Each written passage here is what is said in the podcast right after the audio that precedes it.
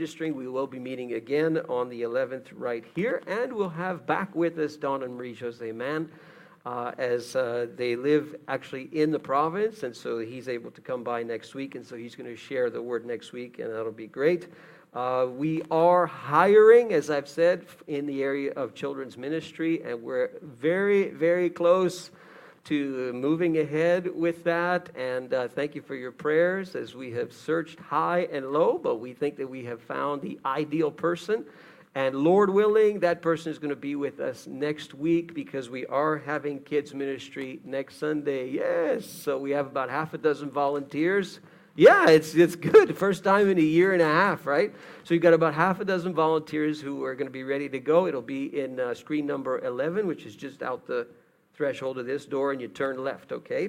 And so, that'll be great to start to see some momentum and some families with young kids starting to come back after this pandemic, as we hope to see the light at the end of the tunnel here, all right? And so we'll, God willing, if everything works, we'll introduce our new children's ministry team leader next week, okay? On the 14th of August, we are going to have our back-to-school bash. We're going to do it live. We're going to do it in person.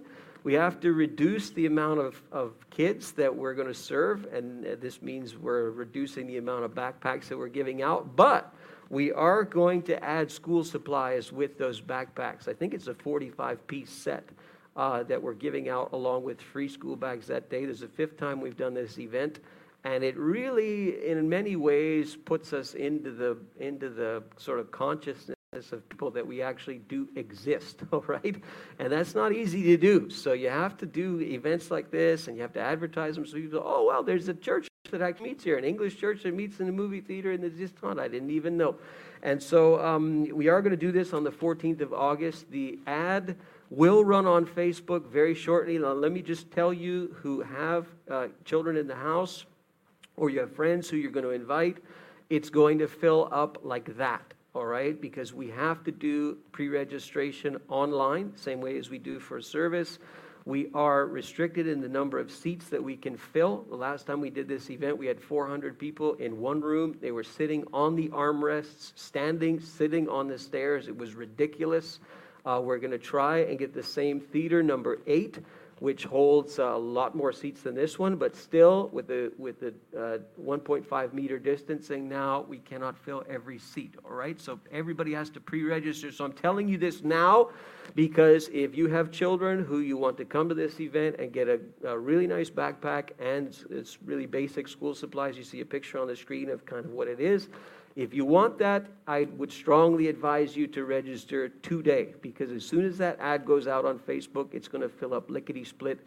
We're only going to be able to hand out 100 bags. We've got the magician booked. He is super excited to come back, and he's a kind of an evangelist magician, really, really interesting guy, and so he's ready to go, and we've got the place ready for the 14th of August. It's a Saturday. Those of you who are in the discipleship group, I'm going to put you on the spot and challenge you to get involved and to serve that day. We're going to need a little army of volunteers to make things work, and I'll be asking for anybody else who wants to get involved and serve for a few hours on Saturday morning. It's so exciting to do that. We're giving the gospel message to people at the same time and showing them a gesture of grace. So it is on. The registration link is live. It is on our website, and so I'd advise you to, fill the spots that you want to fill for your kids or your friends' kids or whatever.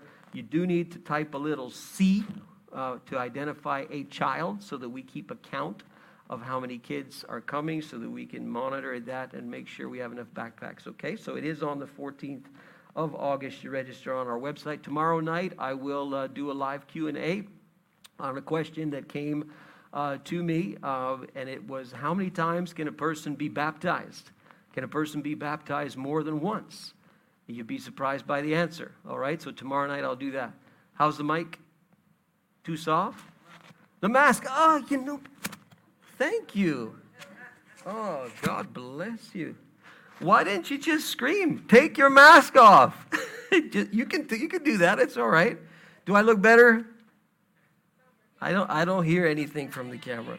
Put a comment on it and tell me if I look better, all right? I'm getting old. So tomorrow night, yes, I'll be on at 7. Thank you so much for letting me know. And anytime, you just shout it out, okay? Can a person be baptized twice? I'll do it at 7 p.m. before the puck drops. I think the puck drops at 8, all right? So you'll get that part done. Wednesday night, we're going to start a new video Bible study that'll run over the next few weeks. This is, again, from the folks at That the World May Know. And it's a super cool teaching ministry on video where you're on site in these places in the Bible. And it really makes it come alive, and you start to understand the text better and understand the meaning of it a whole lot better. So we're going to cover the theme, Walking with God in the Desert. So what happens when, you go through difficult times in life, and it's this kind of desert experience? How do you do it? And so the teacher goes on site at several deserts in the so-called Holy Land area, and he'll do a lot of teaching out of the Old Testament there. So if you want to join in, it's midweek, Wednesday night, 7 p.m. on Zoom. It's the same link we've been using. You should all have that already. If you don't, just contact me, and I'll send it to you. Remember, we are also online through several audio platforms, Spotify, Apple Podcasts, and Podbean. So if you just like to listen and, you don't want all the fluff and the music at the beginning, you just want to listen to the scripture, then we are there as well. Thank you for your consistency, your giving. We are able to hire somebody in a part-time children's ministry because of that, because of your consistency, because of your faithfulness. So keep it up. We do have the machine in the front here that you can visit at the end, and you can always go online, all right? So today we're going to finish up our series on the book of Hebrews. This is the 10th part. I suppose with a book like Hebrews, you could go forever on it. But we're going to finish up today, and Don and Marie-José will be with us next week, and then we'll start a new series the following week. I want to talk to you about the theme of perseverance today. Perseverance and what I call secrets of perseverance, because perseverance really is a bit of a lost discipline in the Christian faith, I have found and discovered as I've been a pastor for 20 years, and just observing this sort of overall state of perseverance. It's tough, and it seems almost like a lost practice, a lost characteristic. So I want to talk to you about that today. The secrets of perseverance. This is largely out of Hebrews chapter 10, chapter 11, chapter 12 in the Bible's New Testament. All right, I'm not going to read all three of those chapters today, but you can surf them on your way at home during the week, and sort of you want to read those three chapters, or really even the end, chapter 13, all in one chunk, because the author really has a series of thoughts that all connect in those back chapters. And to be honest with you, if you really want to get the best out of a book like Hebrews, you want to read it all in one sitting. You say, that is impossible. I can't even read one chapter in one sitting. Well, I'm just telling you, if you try reading the whole thing in one sitting, take an hour and a half out of your day, book some time with God and read the whole book in one sitting, you'll probably look at it and say, oh, okay, it looks a little bit less intimidating to me now, a little different now. But I want to talk to you about this theme of perseverance. You probably say, what's that weird science fiction movie picture on the screen? Well, that is perseverance, and it's still on Mars, right? Yeah. So that's the space probe or rover or whatever they call Perseverance, and that's what it would have looked like when they were dropping it on the planet. Pretty elaborate procedure just to get that thing onto the surface of Mars and to try and see what's going on Mars. And they call it Perseverant. It's a word that we love. I mean, we love stories of perseverance. They inspire us. But I do find it is a kind of a lost characteristic amongst believers. There are a couple of passages that you sort of use as anchor points in Hebrews 10, 11, and 12. And it's the word therefore that appears a couple of times. You see it in Hebrews chapter 10 and verse 19. And this is after the author, he finishes his whole kind of explanation of who Jesus is, and he's that high priest who has gone through the into the heavens. He's better than that priest who went into that tabernacle for hundreds of years and then the temple. And so he's talking about the superiority of Jesus, his sacrifice on the cross, and all of what this means to us. And then he drops this therefore in there. And Bible teachers have a saying, you know, find out what the therefore is there for.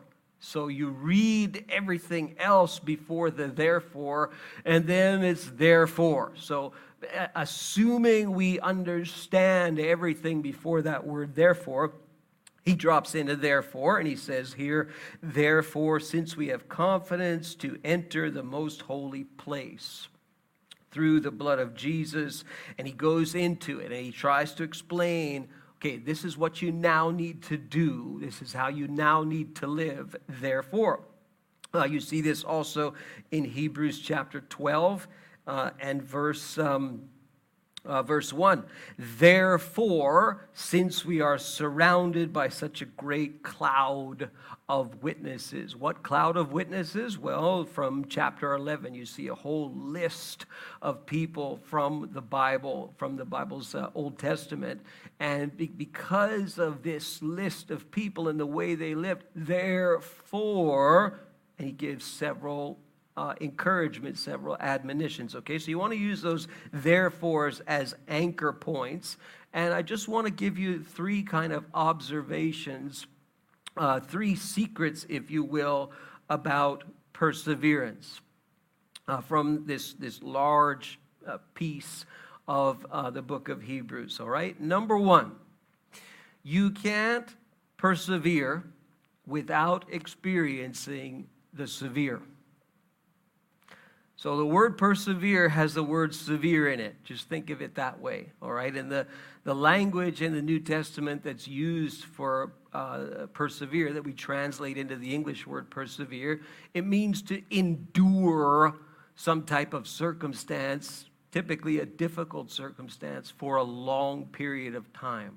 That's the Greek word that's typically used, and so we translate this perseverance. It's a great word, perseverance, because we learn about it just from the word, right? But you can't have perseverance in your life. You will not have the characteristic of perseverance in your life unless you experience a severe condition, unless you experience something difficult, unless you experience hardship, unless you experience trauma, unless you experience pain, unless you experience resistance. You will not develop the characteristic of perseverance.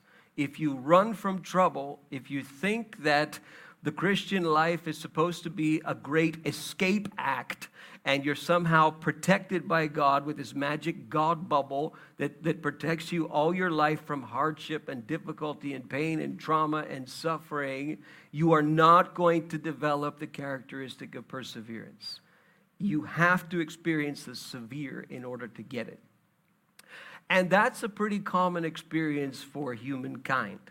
Regardless of your belief system, regardless of what your faith is, it doesn't matter. Even if you're a Christian, you probably have experienced, and you probably could stand up here, and maybe each one of you, one after the other, young and old, would be able to go through in detail a circumstance, at least if not multiple circumstances of pain, difficulty, suffering, trial, hardship, whatever. You can go through it, and you know, like Jackie's done. She's raising her hand, right? So, and probably all of you could do that. You simply cannot develop that characteristic without going through that. And all we have to do to observe severity in life and difficulty in life, just to observe it, not even in our own personal lives, but just to observe it, is to look at the news. I mean, just looking at Canada Day, okay, this past Canada Day. It was quite a somber Canada Day for a lot of people. On the screen, I have a picture of a residential school. This is a very famous picture now from Cross Lake, Manitoba. That's 1951. And the whole nation has been shocked. I'm not even sure what the words are now by the discovery of these mass graves, unmarked graves containing largely the bodies of children, perhaps some of the children that are there. And this has jarred the nation. This has made international news. This has really put a damper on the typical Canada Day celebrations and observances and sort of thoughts about Canada Day. But it's an observation about perseverance, because these people, the indigenous people, have had to persevere. They have had to persevere for a long, long time. And they've experienced difficulty for decades and decades and decades. Only now we're seeing perhaps the hand of justice start to change things and move things. But if you mention the word perseverance and you're talking to an indigenous person, they're going to give you a lesson, a history lesson, and explain what it was like if they've lived through this, or if they have relatives who've lived through this. They would explain what it was like and the conditions that they had to endure, you see, over a long period of time. That's severe. That's a severe, prolonged circumstance. Let me tell you honestly, be careful if you're living Christianly, you're trying to serve the Lord, you're trying to do this whole Jesus thing. Be careful for what I will call junk faith. Be careful of it. You've heard of junk food, right? Tell me some characteristics about junk food. And you online, tell me some characteristics about junk food. You get 20-second delay, but you put it in the stream there. Give me some, shout out some characteristics about junk food. Excellent. Yeah, it satisfies you for a short period of time. Otherwise, we wouldn't eat it, right? And the junk food makers, they know. It's like they're going to buy it because for the short time, boy, it sure tastes good. It's addictive, yeah. It is addictive, good, yeah. Pardon me? Just one chip, you can't. That's why they put many chips in it, but they also fill it with air, that bag. Yes. You were going to say? 2 or 3 or 4, yeah. Some other characteristics about junk food. It's fast, fattening, so it makes you sick after a while. Tastes good. It does. It does taste good. It's fast. Makes you feel guilty after. Okay. Smells good. Doesn't taste good unless it's homemade. When it is homemade. Well, if it's homemade, it's probably not junk food. Yeah. You can get it anywhere, over at the dépanneur, at the gas station, anywhere. Cheap, that's what I was looking for. It's cheap. It's cheap, it's fast, it tastes good, it does the job in the short run, but in the long run, it makes you sick. In the long run, it makes your body sick. You can talk to our guitar player who's won 7 Canadian championships as a bodybuilder, and he will tell you, you are what you eat. And when you're training at that type of level, you are what you eat. If you eat chips, you're going to look like a potato chip. You know, I think that's probably pretty literal, okay? Now, the same thing is true for faith.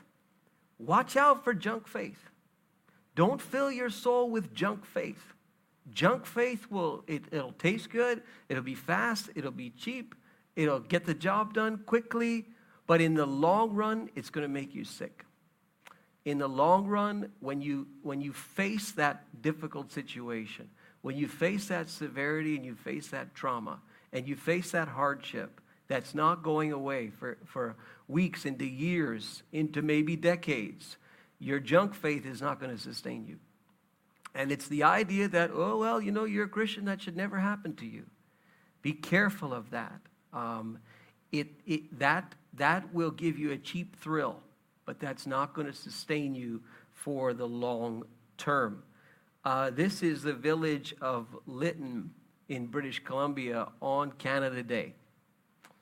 The hottest temperatures in the history of Canada were recorded in that little village. I think its population's like 250 people. In 2016, it was measured. Really small place. 120 degrees Fahrenheit. That's like, I mean, you get that in Saudi Arabia. That's Canada.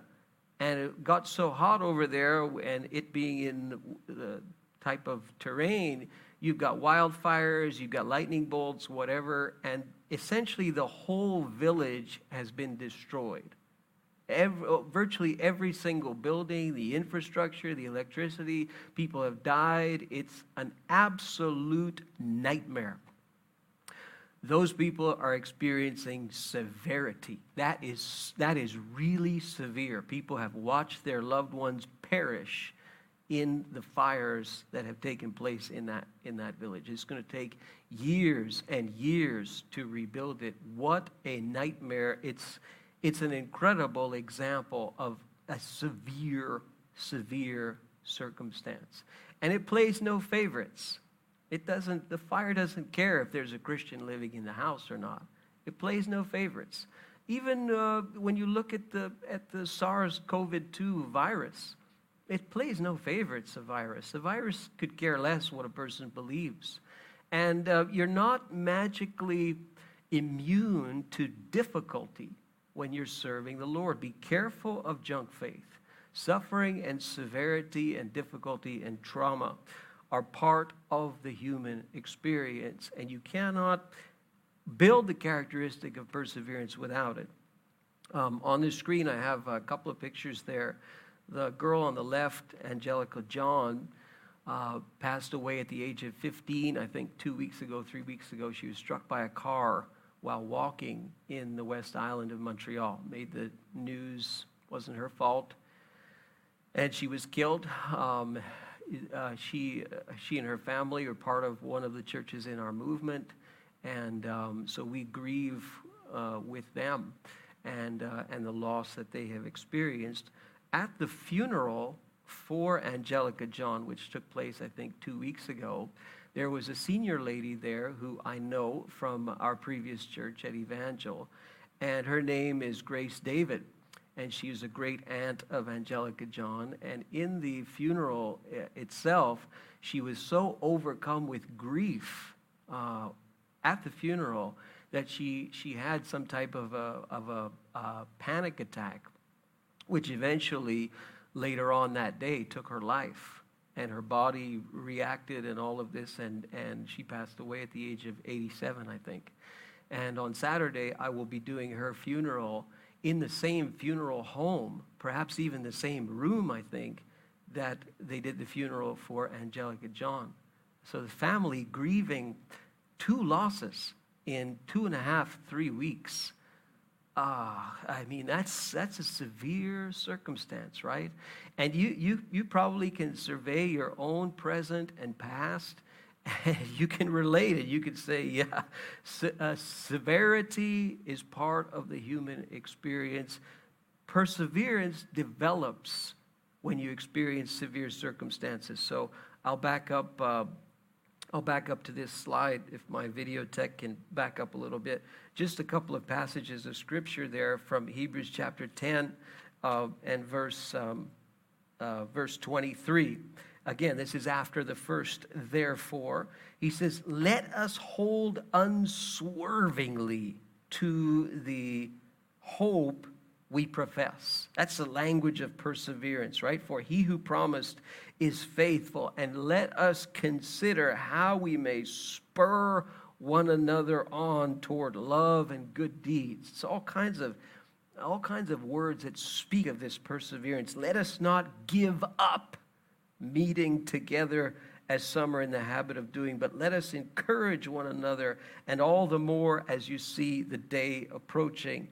Verse 32, remember those earlier days after you had received the light, when you stood your ground in a great contest and in the face of suffering. Sometimes you were publicly exposed to insult and persecution. Other times you stood side by side with those who were so treated. You sympathized with those in prison, and you joyfully accepted the confiscation of your property, because you knew that you yourselves had better and lasting possessions. So do not throw away your confidence, he says.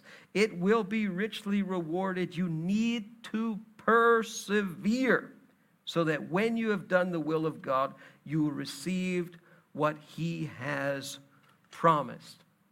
You can't build perseverance without experiencing the severe. When we talk about the severe, it's generally in three categories, but it can be more than that. I'm just putting really basic stuff here. You can experience moral evil, and that means the choices of people have victimized you for some reason. You have been the victim of somebody's moral decision to sin. It's a moral evil that has happened to you. And it has done whatever it has done, but you have been the recipient of a condition that was created by moral evil. And that happens to people all the time. It happens to church people, non-church people, and we have these things that come into our lives, and they're the result of moral evil. There can be what's sometimes called natural evil. That means that nature and the world, if you will, has done something that has disrupted, traumatized, broken our lives, like the people in the little village in British Columbia. That's a natural evil that has happened to them. It's not a moral evil, but you can call it a natural evil, if you understand the way that I'm using the word there. People say, well, you know, that's God then. Maybe God is punishing those 250 people in Lytton, BC, right? I mean, doesn't God control the weather? Be careful. Be careful with that line of thinking, because what we see in the scripture is that all of creation is broken and is fallen and is waiting redemption and is groaning, Paul says, like the pains of childbirth. And there's a brokenness to creation. And so what we're going to see is these kinds of things. It's as if nature is running wild, out of control. We do see these things. If creation is in need of redemption, then it's not doing what God ultimately wants it to do. It needs to be changed. It needs to be redeemed. It needs to be recreated. It needs to be transformed. This is the hope that we look for in the second coming of Jesus. And so we see natural evil happen a lot in the residential schools. We have an example of moral evil. In the village that burned to the ground, we see an example of natural evil, okay? And there can also be sometimes discipline that happens. And that is that God actually brings a circumstance into our life to teach us something. And you say, oh boy, I don't like the way that sounds. Well, I'm just telling you, this is what the author of Hebrews says. And he talks about this in Hebrews chapter 12, verse 7. For example, endure hardship as discipline. God is treating you as sons or as his children. And he talks about how discipline is painful, but when it's used properly, later on, it produces a harvest of righteousness and peace for those who have been trained on it. Or trained with it. So sometimes you make choices, and the choices that you made are wrong. And God may visit you with the consequences of those choices to teach you and to train you and to help you understand Those choices have consequences. Now, the tricky thing is that the Bible doesn't tell us how to discern these things all the time. It doesn't tell us, well, you know, this here, this must be, you know, God is punishing me, and this here is not. It doesn't go that far. In general, the idea is when you have hardship, what are you going to do when you experience the hardship? What are you going to do when you experience the severe condition? Whatever its source. Is it moral evil? Is it natural evil? Is it maybe even the discipline of God? Is it somewhere in between? Wherever it's coming from, what am I going to do with this severe condition, you see? Because everybody experiences severe condition, but not everyone perseveres.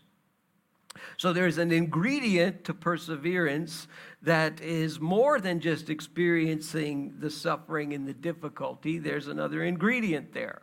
And it is this don't quit attitude that you have even through the circumstance. So the circumstance does not cause you to quit whatever it is you're pursuing.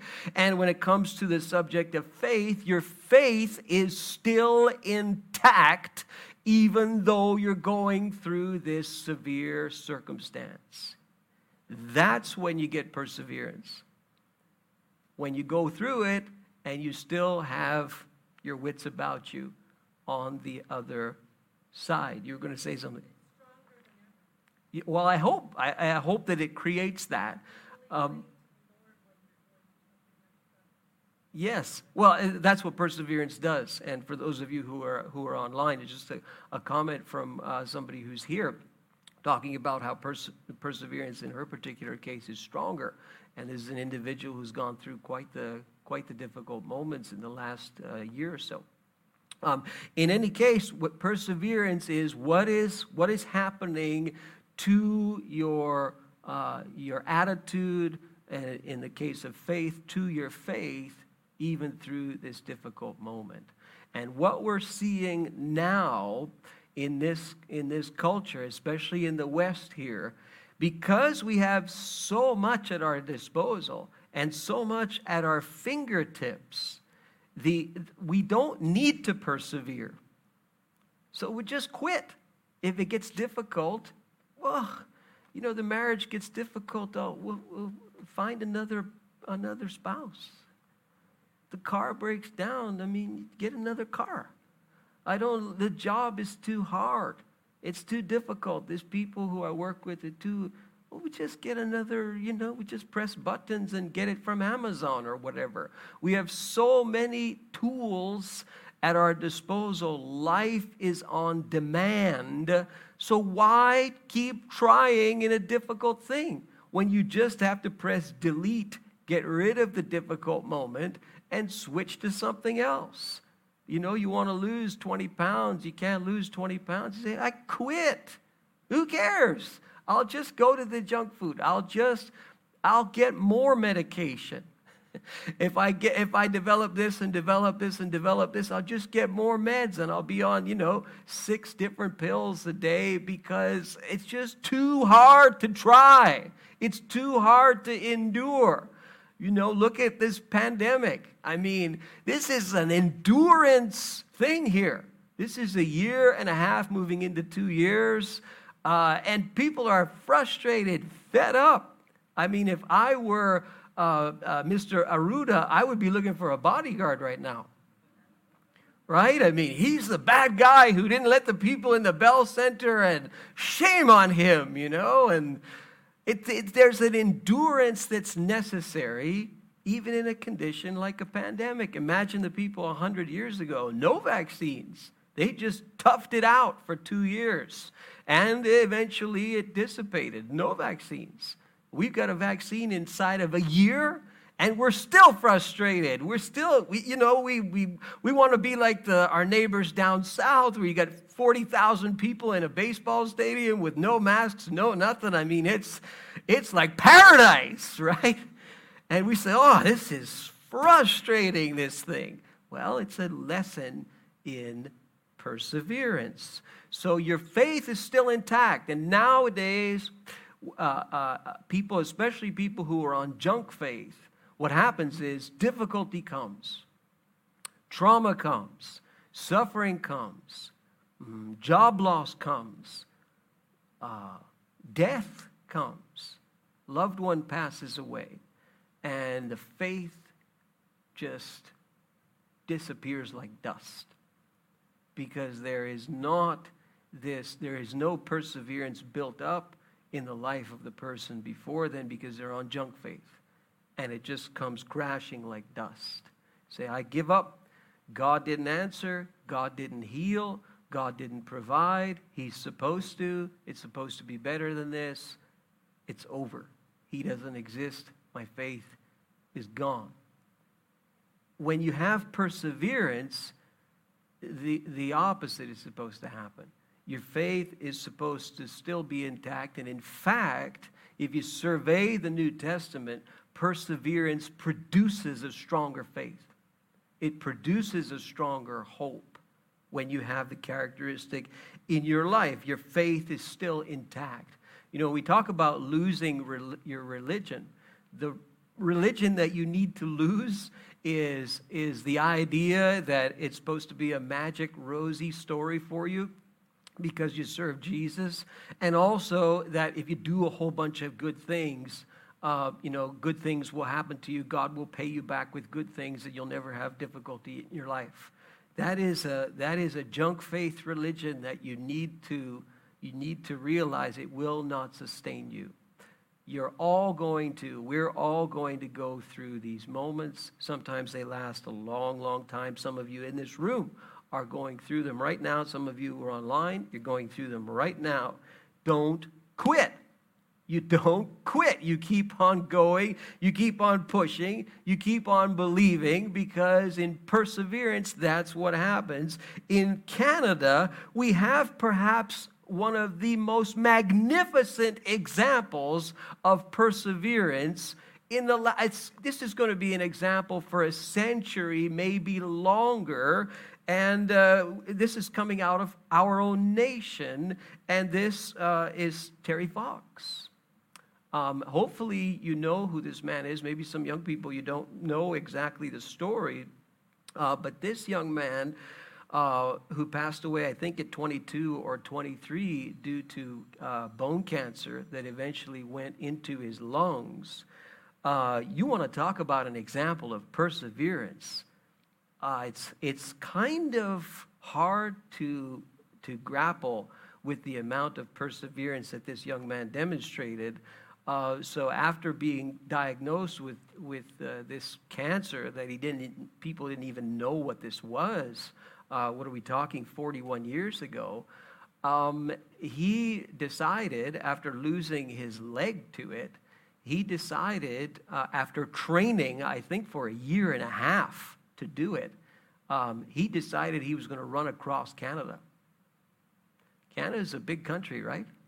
It's big. It's really, really big. A lot of area to run across. He's going to run across Canada and raise money. I think his initial goal was $1 million. 1980, that's or 1979, I think was when he started. That's a lot of money back then. He's going to raise $1 million for cancer awareness and cancer research, because again, back then we didn't have the knowledge back then that we do now about cancer. And so that was his goal. And he dipped his prosthetic leg into the Atlantic Ocean on one side of Canada, and he got going and started running across the nation. This man ran with cancer on a prosthetic leg. You're talking 26 miles a day. That's a marathon, okay? 42 kilometers a day for 143 straight days. Rain, sleet, whatever weather, he kept on going, and the only thing that stopped him was cancer. So it got into his lungs when he was in Thunder Bay, and he had to stop. I think it was September 1st, 1980, if I remember reading correctly. And he had to stop because the cancer had overtaken his lungs. It wasn't long after that he passed away. But he ended up raising, I think it was at that time, $24.17 million, which was the population of Canada. So one dollar for every Canadian what was raised, and way beyond that now. You talk about an inspirational individual and the amount of people who have been inspired by this young man's perseverance. It's uncanny. I mean, a healthy person with two legs running a marathon every day, a healthy person with two legs. This is someone who's battling cancer on a prosthetic leg. Like, can you imagine the amount of pain that is? You imagine the amount of difficulty and the grind to go through every day and to do that run? That's not of this earth. I mean, that is a ridiculous characteristic of perseverance. But his whole motivation was, I will not quit. And if you're going to be a Christian, and you're going to be a healthy Christian, and you're going to live your life Christianly, you have to have that same stick-to-itiveness that you will not quit.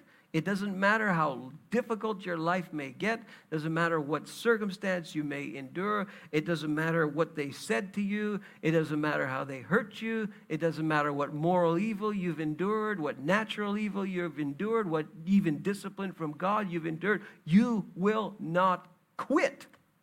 And this is what produces a powerful testimony and a Christian who lives their life powerfully for the Lord.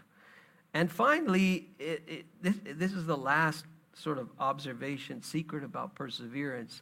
People who learn perseverance, they know what the ultimate goal is. They're very aware of the ultimate goal. And the ultimate goal is not here. It's not here. You may have a hard time here all your life. I mean, there are people who, we have it really good in North America. You know, it's very, very comfortable over here. But there are people who live their lives as followers of Jesus. And it's constant difficulty, constant trouble, constant running, constant fear, constant persecution. There are nations in this world where people, they're putting their own lives at stake just by being a follower of Jesus. They're putting their families' lives at risk just by being a follower of Jesus. We have some little things here in Canada by comparison, but really, folks, you know, we need to open our eyes and see the broad spectrum of things. There are places in this world where literally you are putting your life at risk for serving Jesus. So it may not always be good here. The people who have perseverance in a biblical sense, they realize the ultimate goal isn't even here. So when you look at the great chapter in Hebrews chapter 11, where, I mean, it's a masterpiece, the way that this author goes through. You know, he starts back in the book of Genesis, and he's talking about Abel, and he moves on to Enoch, and he talks about Noah and Abraham several times, and the children of Israel, and Isaac, and Jacob, and Joseph, and Moses, and all these different examples of faith. He's trying to teach on the subject of perseverance, but perseverant faith, and he's trying to give example after example after example after example. But there's a common theme to all of these people who he cites in his argument here, verse 13, all these people were still living by faith when they died. They did not receive the things promised. What? They did not. They only saw them and welcomed them from a distance. So it's coming, but my life is now over. They saw it, they welcomed it from a distance, but their race was over, and they passed through to the other side. They did not receive in their lifetime the promises that they were looking for. And yet you look at what these people experienced. I mean, you've got some incredible, miraculous things that these people experienced that are listed here. And yet this author says at the same time, they did not receive the things promised. Well, what things? I mean, you have in this list here, you have resurrections that happened, or at least people coming back from the dead. Is that not the reception of the promise? Is that not receiving the no? That's not what they ultimately were looking for, these people. And you see it again in verses 39 and 40. These were all commended for their faith, yet none of them, zero of them received what had been promised. God had planned something better for us. Us being the us of the original audience, first century, us, so that only together with us would they be made perfect. Well, what is it then? What is the promise that they were looking for, and the promise that he talks about that the people in the first century would have experienced at least in part, and really the promise that we too are looking for? What is it? Well, it's ultimately not of this world. We're talking about the ultimate redemption and salvation of all things. We're talking about what will take place when Jesus returns. We're talking about the renovation, restoration, regeneration, recreation, redemption of everything. We're talking about the new heavens and the new earth. We're talking about the new order of things. Well, there'll be no death, no crying, and the old order of things has passed away. No more natural evil, no more moral evil, no more discipline from God for our bad choices and our sin. No, there'll be a new way, a new order, a new system, a new heaven, a new earth, redemption. This is the ultimate promise and the ultimate goal that the Christian is supposed to pursue. You're not going to find that in this life. You're not going to find ultimate satisfaction in this life. Your life here is kind of a rehearsal. It's kind of a practice run. You develop perseverance in this life when you experience that severe circumstance. You push through it. You get to the place where you say, well, my faith is still intact, even though this has happened to me maybe repeatedly, because I'm aware of the ultimate goal, you see. And I've got my eyes on the finish line. This is what the author talks about, and he uses the illustration of a race here. And he says, therefore, since we are surrounded by such a great cloud of witnesses, that's the people in Hebrews chapter 11, let us throw off everything that hinders.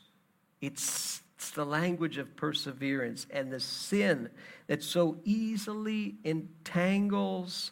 And let us run with perseverance. Great image there from Terry Fox. Let us run with perseverance the race marked out for us. Let us fix our eyes on Jesus, the author and perfecter of our faith, who for the joy set before him endured the cross, scorning its shame, and sat down at the right hand of the throne of God. Consider him who endured such opposition from sinful men, so that you will not grow weary and lose heart. Perseverance in the beginning verses there. Run with perseverance, because you know the ultimate goal. So I'd like Sean and Vianna, if you'd come to the stage here and just play a little bit in the background. We're just going to finish up with a word of prayer here before we let you go.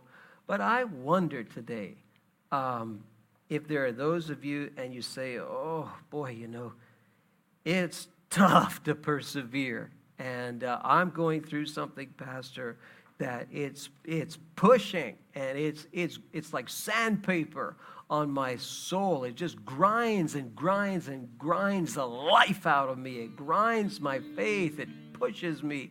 It challenges me, and it doesn't seem to go away. Or maybe you say, oh, my faith has been just beat to a pulp, and I'm trying to pick up the pieces of what I believe again. You just in that moment where you say, oh, I just need prayer to that the Spirit of God would pick me up and help me to get back up on my feet and keep on running and keep on putting one foot in front of the other. Maybe you're online and that's your story. I mean, you've taken a punch and you need God to just come into your heart and fill your soul with strength and with energy that you keep on going. So I just want to pray for you today before we go. And maybe if you're comfortable with this and you say, oh, that's me, God. You just want to lift your hand to the Lord as a gesture. You say, God, I just need your Spirit and your power to just work in my life and help me to walk with you, Lord. I pray for those watching, those who are here,